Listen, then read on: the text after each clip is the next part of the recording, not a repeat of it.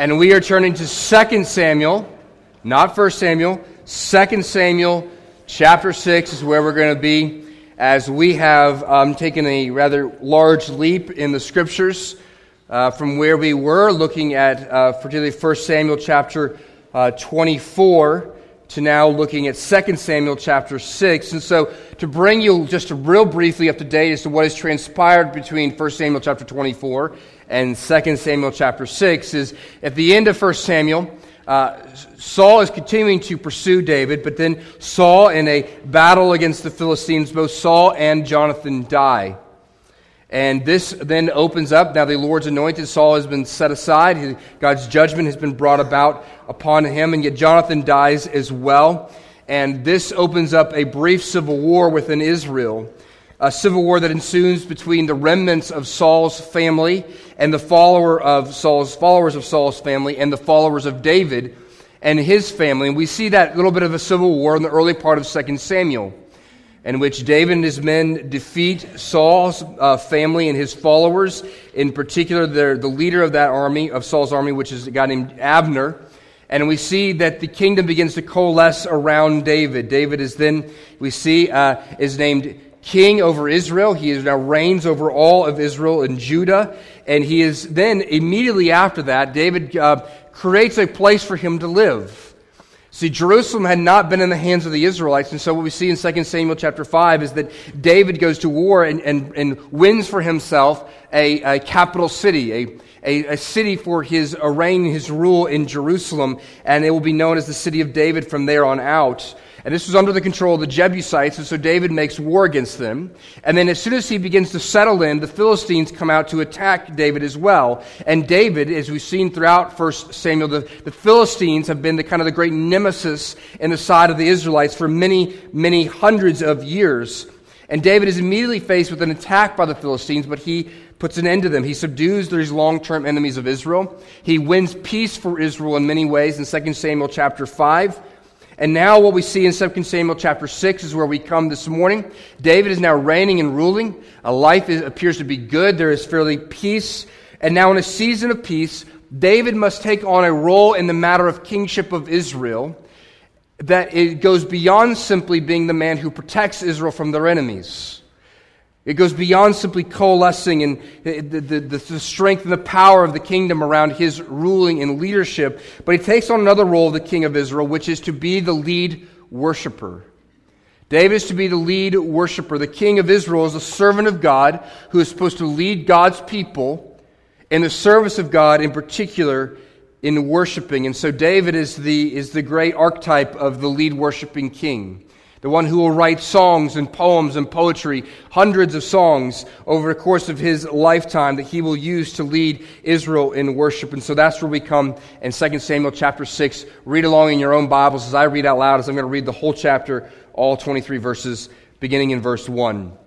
And David again gathered all the chosen men of Israel, 30,000. And David arose and went with all the people who were with him from Baal, Judah, to bring up from there the ark of God, which is called by the name of the Lord of hosts, who sits enthroned on the cherubim. And they carried the ark of God on a new cart and brought it out of the house of Abinadab, which was on the hill. And Uzzah and Ahio, the sons of Abinadab, were driving the new cart with the ark of God, and Ahio went before the ark. And David and all the house of Israel were celebrating before the Lord with songs and lyres and harps and tambourines and castanets and cymbals. And when they came to the threshing floor of Nacon, Uzzah put his hand out to the ark of God and took hold of it, for the oxen stumbled. And the anger of the Lord was kindled against Uzzah, and God struck him down there because of his error. And he died there beside the ark of God. And David was angry because the Lord had broken out against Uzzah. And the place is called Perez-Uzzah to this day. And David was afraid of the Lord that day. And he said, "How can the ark of the Lord come to me?" So David was not willing to take the ark of the Lord into the city of David. But David instead took it aside to the house of Obed-Edom, the Gittite. And the ark of the Lord remained in the house of Obed-Edom, the Gittite, 3 months. And the Lord blessed Obed-Edom and all his household. And it was told King David, "The Lord has blessed the household of Obed-Edom and all that belongs to him because of the ark of God." So David went and brought up the ark of God from the house of Obed-Edom to the city of David with rejoicing. And when those who bore the ark of the Lord had gone 6 steps, he sacrificed an ox and a fattened animal. And David danced before the Lord with all his might, and David was wearing a linen ephod. So David and all the house of Israel brought up the ark of the Lord with shouting and with the sound of the horn. As the ark of the Lord came into the city of David, Michal, the daughter of Saul, looked out at the window and saw King David leaping and dancing before the Lord, and she despised him in her heart. And they brought in the ark of the Lord and set it in its place inside the tent that David had pitched for it. And David offered burnt offerings and peace offerings before the Lord. And when David had finished offering the burnt offerings and the peace offerings, he blessed the people in the name of the Lord of hosts and distributed among all the people, the whole multitude of Israel, both men and women, a cake of bread, a portion of meat, and a cake of raisins to each one. Then all the people departed, each to his house. And David returned to bless his household. But Michal, the daughter of Saul, came out to meet David and said, "How the king of Israel honored himself today, uncovering himself today before the eyes of his servants, how the female servants, as one of the vulgar fellows, shamelessly uncovers himself." And David said to Michal, "It was before the Lord who chose me above your father and above all his house to appoint me as prince over Israel, the people of the Lord, and I will celebrate before the Lord. I will make myself yet more contemptible than this, or undignified, and I will be abased in your eyes. But by the female servants of whom you have spoken, by them I shall be held in honor." And Michal, the daughter of Saul, had no child to the day of her death. This ends the reading of God's holy, inerrant, and infallible word. May the grass wither and the flower fade, but the word of our God, and it stand forever. Well, David paints a picture here at the end of this text that is fairly famous, particularly as people have discussed worship and what is appropriate and right in worship. And in many ways, if we look at this as David is dancing and leaping and shouting, it says he is dancing with all of his might. When you dance with all of your might, that is not something that you make up. Dancing with all of might is the kind of dancing you may have done at a wedding once in a while. It only happens occasionally where you get off the dance floor and you are just sopping wet with sweat, in which your tie is off to the side, or perhaps it's tied on your head and your shirt is untucked. That is the kind of joy that David has been experiencing. And there are, for some of us, and perhaps many of you, you've experienced this, that you've looked at this kind of joy in worship. And whether it be by personality or simply by stage in life, you've said, "I wish I could experience worship like that again. I'm a wallflower by personality, and it would be amazing to experience that level of joy."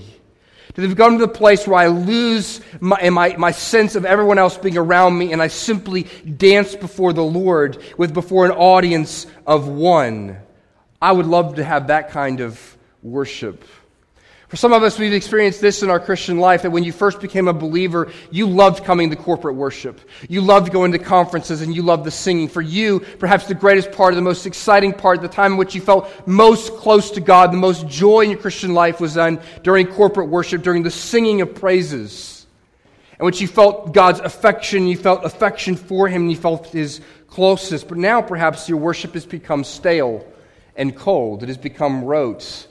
It has become old. For you used to love praising the Lord. You loved corporate worship. You loved exuberant worship. But now it's kind of like we're just going through the motions. We're doing this thing. It doesn't matter how exuberant the worship is around me.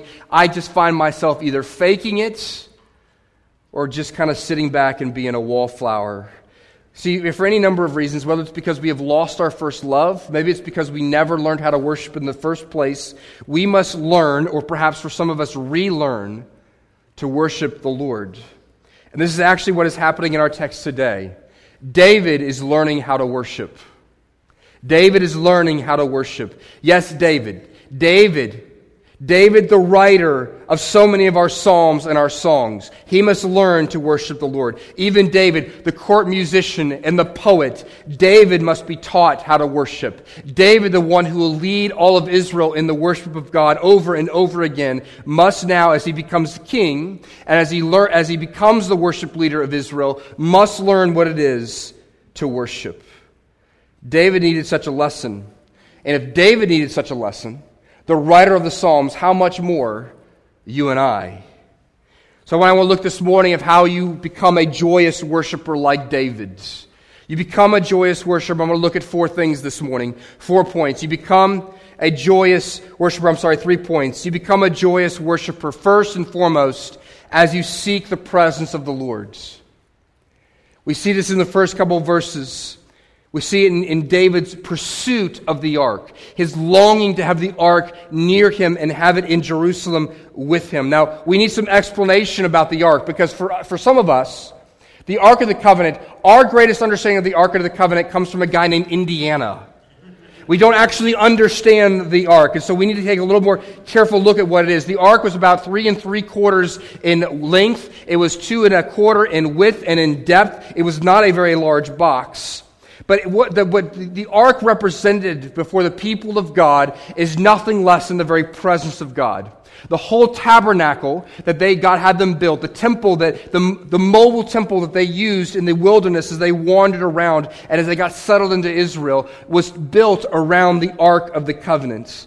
For in the Ark of the Covenant, it represents God's very presence. It had 2 cherubim on top of it, and in the middle of it was called the mercy seat of God, made up of the wings of the cherubim. And we can see this is articulated as to how closely God's people and God himself viewed God's presence and connection with the Ark of the Covenant. In Numbers chapter 10, verse 35 and 36, Moses is talking about this in a wilderness prayer. He says this, "And whenever the ark set out, Moses said, 'Arise, O Lord, and let your enemies be scattered, and let those who hate you flee before you.'" Do you see this? That when the ark moves, Moses said, "The Lord is moving." And then in verse 36, he says, "And when it rested," that's the ark, he said, "Return, O Lord, to the 10,000s of Israel." And so when the ark stops moving, may the Lord then be in our presence and in the center of our midst. Where the ark is where the presence of the Lord is. They were so closely aligned, both in God's view and in the view of the Israelite. The ark represented nothing less than being in the very presence of God with his people. It is no good that such a thing, what we see here in the context of 2 Samuel and of Samuel in general, that the ark is in someone's basement. That's essentially where it's been for some 30, 40, perhaps up to 70 years. If you remember in the early part of 1 Samuel, that they take the ark out as kind of a good luck charm out into battle, and God says, no. My ark and my presence will not be used as your good luck charm and for your personal glory. And so he allows the ark to be taken into the hands of the Philistines. And there's a couple of instances where, because the Philistines didn't know how to utilize or even treat the ark rightly, we see that they die in its presence because it represents God's presence and his holiness. But we see that the ark has been neglected for many years. Under the kingship of Saul, God's presence. This tells you how bad it was for Israel. Under Saul's kingship, God's presence is neglected. But David says, no, we need the presence of God. And so he takes not just a few men to go pick it up. He doesn't send a U-Haul with a few guys two guys in a van who can move the ark. He calls up his best soldiers, 30,000, to pick up the ark. And by bringing the ark to Zion, to Jerusalem, what David is saying is that Yahweh's presence cannot remain on the sidelines. That the core of my life, and not just my life, but at the core of the reality of Israel, is we need God in our midst. The worship of Yahweh, the ruling of Yahweh, the presence of Yahweh, must be at the heart of Israel's life. That's what they're supposed to be about as a people. When Pastor Tim Keller says this about the ark, he said, "To bring the Ark of the Covenant to the capital, to Jerusalem, was to put, in a sense, God's worship at the very center of the national life, at the very center of David's life." You see, most kings of that day, what they would say is, "I'm the center. Throw a party for me as I become your king." But what David says as he becomes the king is, no, I will not be the center. What we need, more than anything else, is we need the presence of the King, of the Yahweh, of our Lord. In fact, David calls himself not the king here, but what? The prince. That he is second. That God's presence must be central. David says, in other words, what he's saying is, I have to have God.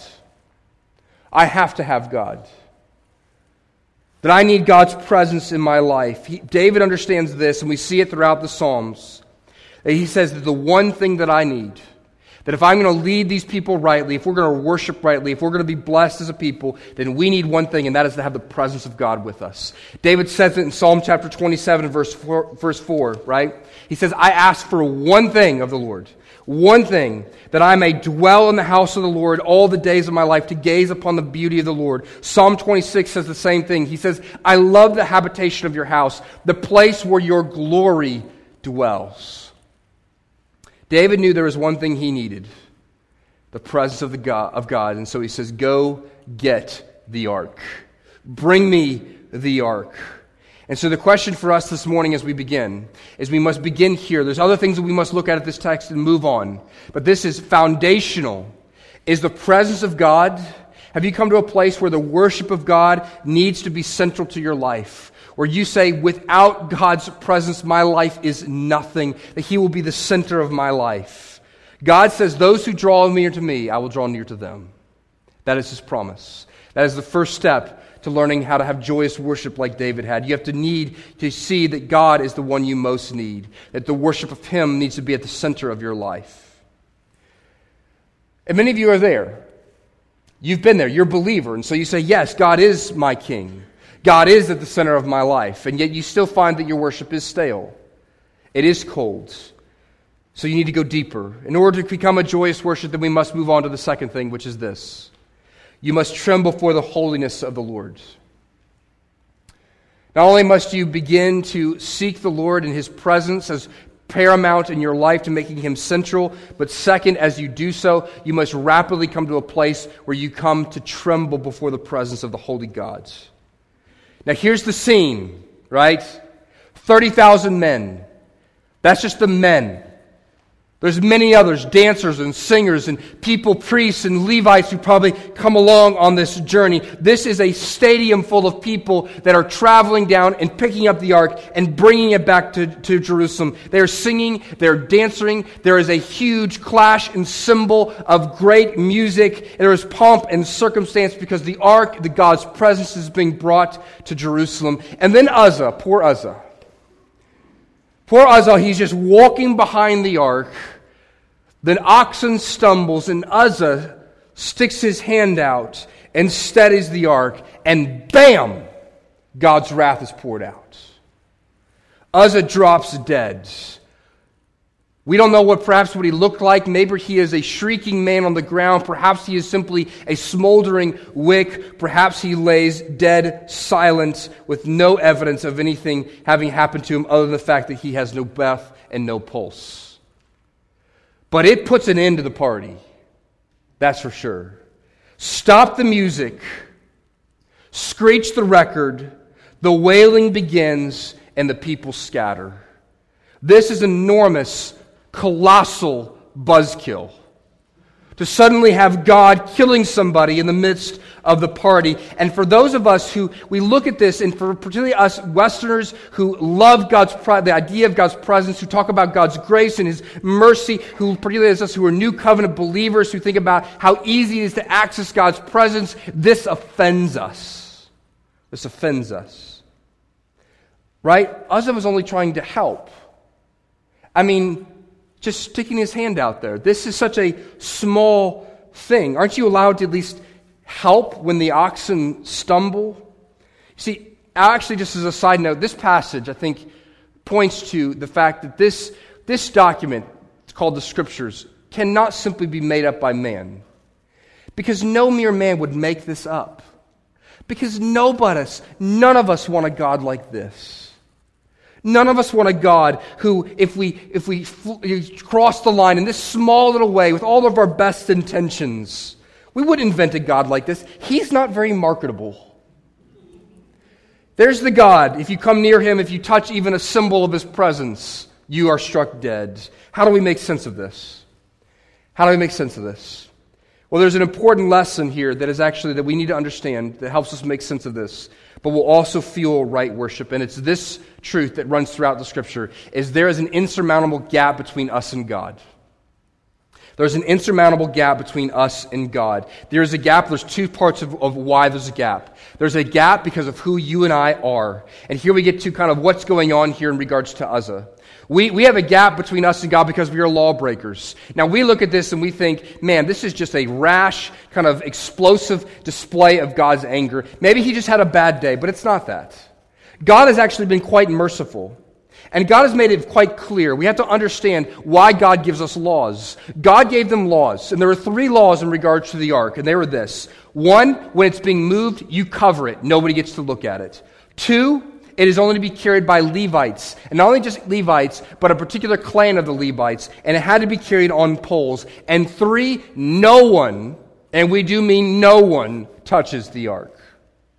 These rules were made clear quite a few times in God's law, and what we see here is they broke the rules, all three of them. And this probably wasn't even the first time that day that they broke the rules. They had to get the ark onto the cart. It has been going on for quite some time with the ark without it being covered. And what we see is that they are all violating the rules. And yet God has been gracious, and God has been patient, and God has been kind. And yet what we see here is eventually God says, I have made it clear what my law is, and you have violated it over and over and over again. And yes, there is a time where my anger will burn against you. So there is a gap because we are lawbreakers, but it goes beyond that. It goes beyond that. You see, the whole reason why there's the law there to begin with is because God understands that there is actually an inherent gap between us and a holy God. And he actually puts these laws up there in order to protect us. Because there is actually a deeper principle than simply you have to follow these three rules in regards to the ark. And the principle is this, is that we are not just people who sin, but we are sinners. That we don't simply are not a people who do bad things, that we are actually bad people and therefore cannot be in the presence of a holy God. In other words, we are not sinners. We don't defile the ark with our sin, but we are actually defilers. For us to touch the ark, we defile something that is holy. When Uzzah saw the ark falling, he thought this, that it would defile God if it touched the ground. Not realizing far more but that ark would be defiled if it touched him. You see, what Uzzah and what Israel fails to see here is that they have no concept just how serious their sins are, their lawbreaking is, but more than that, just how serious their sinfulness is. How depraved and how defiled they are in their person. To not realize how sinful you are is deadly. It's deadly. You need to recognize that the problem is you. So that's one side of why there's a gap, but there's another side. And the other side is this. You need to see that it's not just who you are, but more importantly, it's about who God is. It's about who God is. And what is being communicated here, and the reason why there has to be separation between man and God, and why there are laws here to keep separate man and God, is because we have a holy God. We have a holy God. And we have forgotten the holiness of God. In our forms of worship today, our worship is often like experiencing real-life adventures at a theme park. That's what we want our worship today to be. And here's what I mean by this. My family and I, we went to the theme park at Disney World. It's all about the zoo. It's about animals. It's about kind of African safari. And we love those. I love Disney World for that, right? Where you can go on Space Mountain. You can space travel, except in safety. You can experience the rush without also knowing you're not going to die. You can experience in Epcot a ride in which it simulates what it's like to go up in a space shuttle, and in which you can sit in a space shuttle and experience all the force and weight against your body and go, that's nice, but I also know I'm not going to die. I can go on a safari where I'm going to see lions and tigers and bears, oh my, but I can know that there's an electric fence between me and them. And that's really great, in which I can have the thrill of seeing the animals and yet know that I'm not going to be destroyed by their power. This is what we have in worship today. See, I think we have lived much of our life like the Disney version of God's, the Disney version of the worship. We have a non-scary God. We have a consumable God who has been put into this package where we kind of talk about the holiness of God, but it's kind of this very distant thing, and it's behind a fence, and really there's this nice separation between us and God's wrath. This passage destroys the Disney World version of God. this cartoon depiction of our experience of God. This God is not a God behind a fence. He is dangerous, and He is real, and He is eternal. And how does the Scriptures describe Him over and over and over again in the Old Testament? God is holy, holy, holy. If there is one attribute and one character of God that is more prominent than any other, it is God's holiness. It is the only description of God that is thrice repeated. Meaning it is bold, italicized, and underlined is what it means. Deuteronomy 4 verse 24 says this, "For the Lord your God is a consuming fire." We look at this passage today in 2 Samuel 6 and we cringe. And we think about this, we go, oh my goodness. If there is somebody who doesn't know the Lord in here, this is really going to set them off. And I need to be prepared to talk to them afterwards about how this was the Old Testament God. This was the Old Testament God, but the God of the Gospel is actually quite the same as the God in 2 Samuel chapter 6. Because if you look at the cross is a bloody affair. In Acts chapter 5, there's these two people called Ananias and Sapphira, and they lie. And so God strikes them dead in church. In Revelation chapter 1, Jesus is described this way. And he's described by a guy named John, who is described as the disciple whom Jesus loved. And the intimacy between John and Jesus is talked about like this, that John would say he would lay in Jesus' bosom. That's the intimacy between these two. And yet here's how John describes Jesus in Revelation chapter 1, verses 12 through 17. "Then I turned to see the voice that was speaking to me, and on turning I saw 7 golden lampstands. In the midst of the lampstands, one like a son of man, clothed with a long robe and with a golden sash around his chest. And the hairs of his head were white, like white wool, like snow. His eyes were like a flame of fire. His feet were like burnished bronze, refined in a furnace, and his voice was like the roar of many waters. In his right hand he held 7 stars, and from his mouth came a two-edged sword, and his face was like the sun shining in full strength. And when I saw him, I fell at his feet as though dead." That's your New Testament God. Hebrews chapter 10, verse 31 said, "It is a fearful thing to fall into the hands of the living God." The holiness of God. And what we have here in regards to worship, in this scene with Uzzah, it is a relationally altering moment for the worshipers of Israel and for the lead worshiper David. In my day of dating, we had this thing called the DTR. I'm not sure if we still have it anymore. It was called the Define the Relationship Talk. This is the Define the Relationship moment. You ever had a Define the Relationship moment with someone? You can have a Define the Relationship moment and perhaps talk with somebody other than a hopeful, romantic person in your life. I remember there was a case where my dad defined the relationship rather clearly. It was one day I was about 16 or 17. I was thinking I was pretty hot stuff. I thought my parents were giving me lots of responsibility. I had become a soccer mom. I had become the third parent in the household. I thought I could tell my sisters what they were supposed to do, and I could treat them any way I wanted. And one day, my youngest sister hacked me off something fierce. And so across the room, I spit at her. And let me tell you something. My dad redefined the relationship. There was an immediate grabbing and throwing out of the house. And he said this, "Never, never treat one of my daughters that way." And he kicked me out of the house for the rest of the night. I had to go find someplace to sleep. What he's saying is this, is you have treated something I love and I value casually. God is having a DTR with Israel. I am holy, and you will not treat me casually. You see, we tend to think of God as small in the way we've described him now.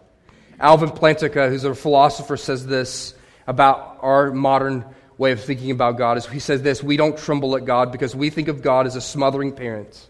We don't tremble at God because we think of him as an aging grandfather. And you don't tremble at an aging grandfather.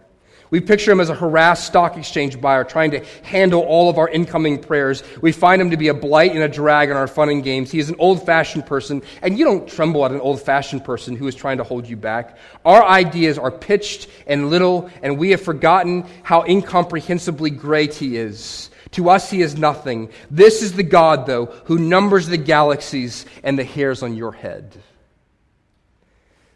Do we understand who we're dealing with when we come into worship on a daily basis? When we come into worship on a Sunday morning, who are we dealing with? You see, in the South, we are so familiar with God because we know a few things about him that we've actually become casual in front of him. We think of him as, man, like seeing the lions and the tigers and bears at Disney World. We have cargo shorts on and a polo. And this is how we view. We can come before God in this way. I heard the story this week about a person who went to New Mexico, and he was out running, and he was out jogging, and he came around a particular corner on a street, and as he came around the corner, about 20 to 30 feet in front of him stood two mountain lions. And he said he froze, which is the right thing to do. And then very slowly and very quietly inched his way back. And he said once he got back around the corner where he was no longer in eyesight of the mountain lions, he ran like a scared little kid all the way home. What had happened? It was as if someone had taken him to the zoo and dropped him behind the enclosement. Now there's no wall. It's just you and the mountain lion. God is that way. God is wild. And you have been dropped. When you come into worship, when you come into the presence of God, you need to recognize this, that you've been dropped behind the enclosure, and that is dangerous. That is dangerous. Have you ever trembled at the presence of God? Jerry Bridges said this, there are some 100 billion galaxies, in each galaxy there are some 100 billion stars. And yet it says this in Psalm 146, verse 4, that the Lord determines the number of the stars, and he has named each of them. It is that God to whom you come to worship. It is that God that you would dare to say, I get to be in his presence. The application of this text is there. You dare not trifle with this God. He is both real and he is holy. Yahweh is not your sweet, warm, little fuzzy friend. He is holy, and this is fundamental to what we see here is that your sin, and more than that, your sinfulness separates you from a holy God. When you come into the presence of a holy God, someone's going to get consumed, and let me tell you something, it ain't him. He is a consuming fire. It will be you. And David sees this, and David recognizes this. And so in verse 9, David has the right response. What's it say? David is afraid of the Lord. And he said, I cannot bear, we cannot have this Lord come into Jerusalem. He says, how can the ark of the Lord come to me? How can the ark of the Lord come into Zion? Because David recognizes this, that David knows, I am a sinful man and I am a corrupt man. How can I ever come into the presence of God? How can I ever have God in my household? How can I have God near me? He asked this question in Psalm 24. Who can ascend the hill of the Lord? One who has clean hands and a pure heart. And David goes, uh-oh, because that ain't me. No one can ascend to the hill of the Lord. No one can be in God's presence. He's saying, in other words, what I want the most is the Lord's presence. That's what I need more than anything else. But how can I get God's presence when it'll kill me? Third point to growing in joyous worship is this. That you must then experience the mercy of the Lord. It's a strange thing that happens. So the party ends, the record scratch, everyone the ambulance guys come in and shuttle off poor Uzzah and his dead body, and everyone just filters away and goes home. And we're left with going, okay, we have an ark that kills people. And they're actually remembering back, oh, wait a second. In fact, this happens over and over again in the Old Testament. The people who treat the ark flippantly die. And so they go, you know what? We got to do something with this. And so they're going, oh, there's Obed-Edom's house. He's from Gath. Let's put it there. This is like saying, we have a toxic waste dump. What do we do with it? Let's put it over there next to those poor people. They won't know. Let's see how long Obed-Edom and his family lives. And yet something shocking happens. The ark goes to Obed-Edom, and it says in verse 11 and the verse 12, it is the turning point of the whole text. It says that the house of Obed-Edom, the Gittite, he's a Gentile, he's a Philistine from Gath, is thriving because of the ark. These foreigners, these people who perhaps don't even know God, they don't even serve God, they weren't even necessarily believers or trusters in Yahweh, and yet God, His presence allows them to prosper. And there is, what we see here is that there is not just God's holiness of the ark in His presence, but there is, His presence brings mercy and grace. The incident with Uzzah has showed David that he is more sinful than he ever dared believe, but then God blesses a Gentile, a Philistine no less. And David goes, wait a second. Perhaps God is holy, but there's that thing in the middle of the ark that is called the mercy seat. So perhaps God is also gracious and merciful, and it appears at this time David gets it. You see, he goes back and apparently reads the manual. He reads the instructions on what you're supposed to do with the ark. He rereads how the ark is to be transported. And so what do? They go back after he realizes the blessings of Obed-Edom, on Obed-Edom, and he says, we must have that in Jerusalem. We must get it here. And so they cover the ark, and they carry it on poles. And then what do we see? What does David do as they carry the ark along?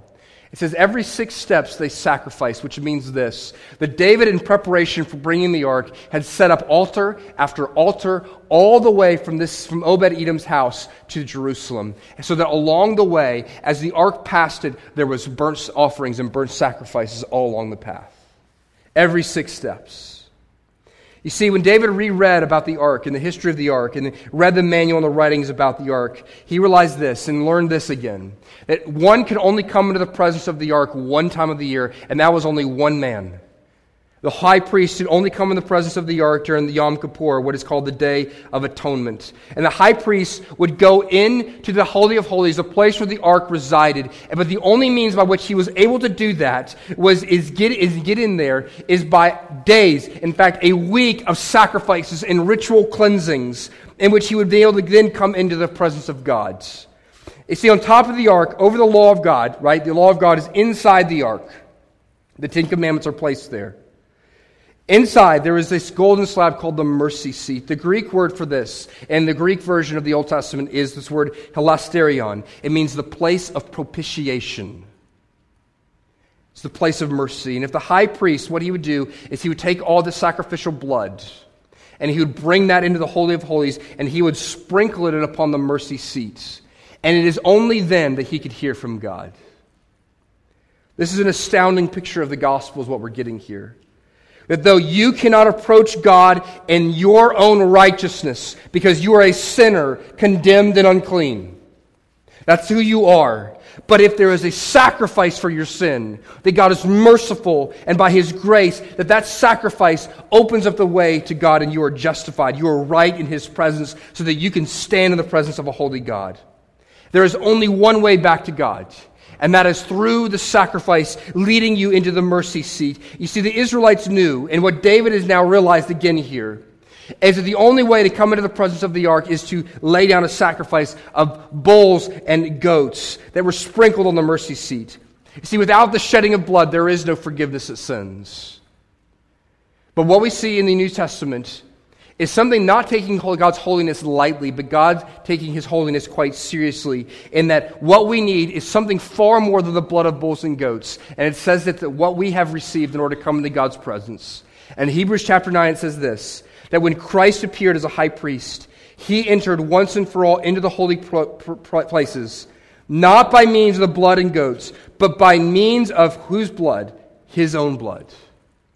Eternally securing our redemption. And so I go back to Psalm chapter 24, verse 3. David asked the question, and he asked it in 2 Samuel chapter 6, who can be in the presence of this God? Who could ascend to the hill of the Lord? We are unclean. When the answer is of the New Testament is, there is one. There is one who has ascended a hill, and it is called Calvary. And He took up a cross. And then he ascends into the presence of God. After his resurrection, he ascends into the throne room of God, where it says that he is making a propitiation for us. It means he has taken his blood into God's presence so that you may be welcome into the presence of God's. You may be welcome to the presence of God. Which means this, quite practically, we don't need an ark. We have something far better. Indiana Jones could have and saved himself a whole lot of trouble. Because Jeremiah chapter 3, verses 16 says this, and you think as a good scholar of the Old Testament, he would have understood this and read this in some place. Jeremiah chapter 3, verse 16 says this, and when you have multiplied and been fruitful in the land, this is God talking about his mercy to a people who have been unfaithful to him. And how God is going to be faithful. When you have multiplied and been fruitful in the land, in those days declares the Lord, they shall no more say, the ark of the Lord, it shall not come to mind or be remembered or missed. It shall not be made again. Why? Because we have something far better than the ark of the Lord. We have Jesus himself.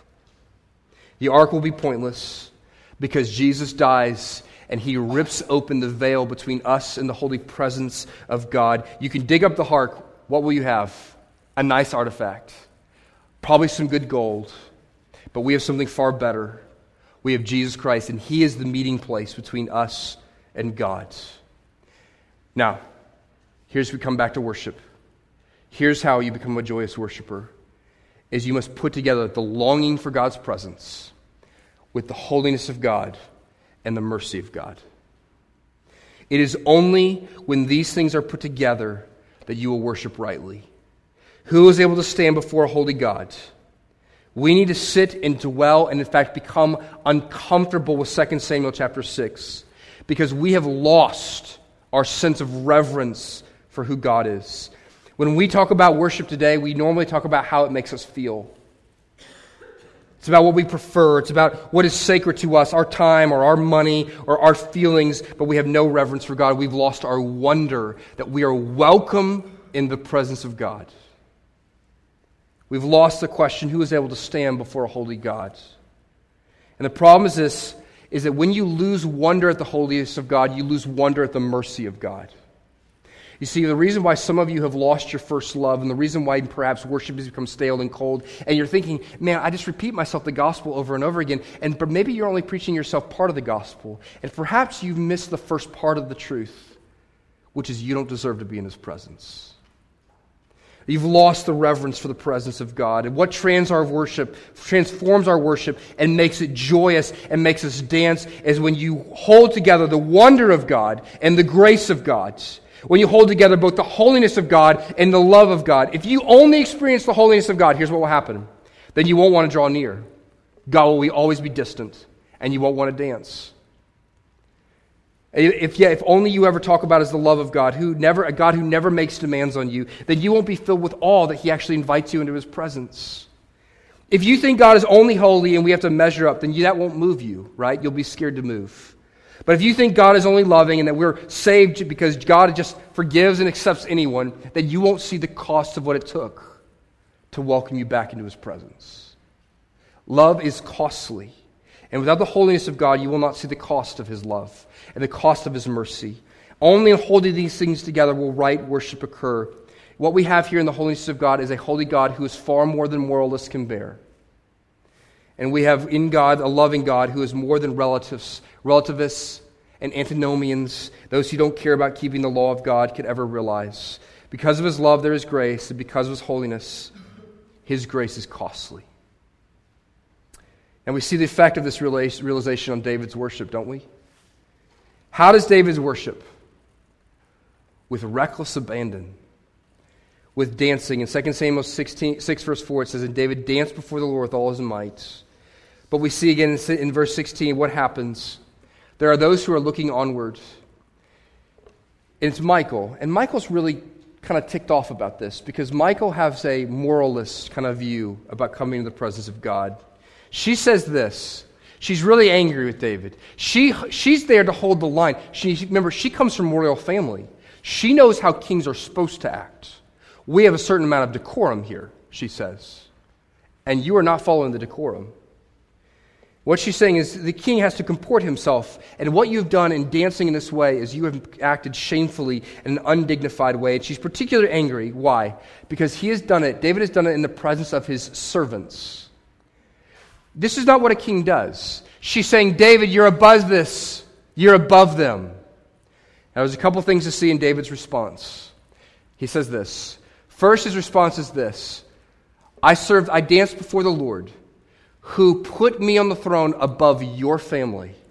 Now, this seems rather vindictive, doesn't it? It's like, pfft, well, your family's nothing. That's not what he's saying. That's not what he's saying. What he's saying is this, is David's saying, I was lowly. I wasn't great. I wasn't dignified. And yet he says, God chose me. I was not of the royal line.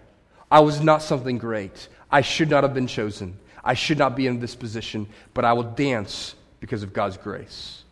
Because it's by God's grace that he chose me. And it's only his grace. And the second thing David shows is this, that ultimately who he dances before is not other people, but it's before God himself.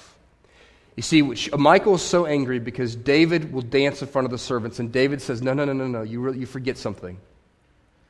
You forget who the real servant is here. There is a king, and I am not him. I will be the servant. And therefore, the king can ask anything of me. And therefore, if it means dancing in a man dress, a linen ephod, then I will dance in a man dress. If it means serving the broken, then I will dance in that way. And I will serve the broken. I will become undignified. I will become something shameful. See, because David had recognized this, that his presence with God is only by grace, and therefore he must live as God's servant all of his days. It's when you realize that you begin to worship rightly. And you begin to worship in the paradox of what it says in Psalm 2. Psalm 2 says this, that the worship that we need to have, when you come face to face with the holiness of God and the mercy of God, it says you worship with rejoicing and trembling. Joyous worship comes with joy, rejoicing and trembling. That's right worship. That's right worship. I hope you experience it. Let's go to the table. Gracious Heavenly Father, we thank you that you would welcome us into your presence.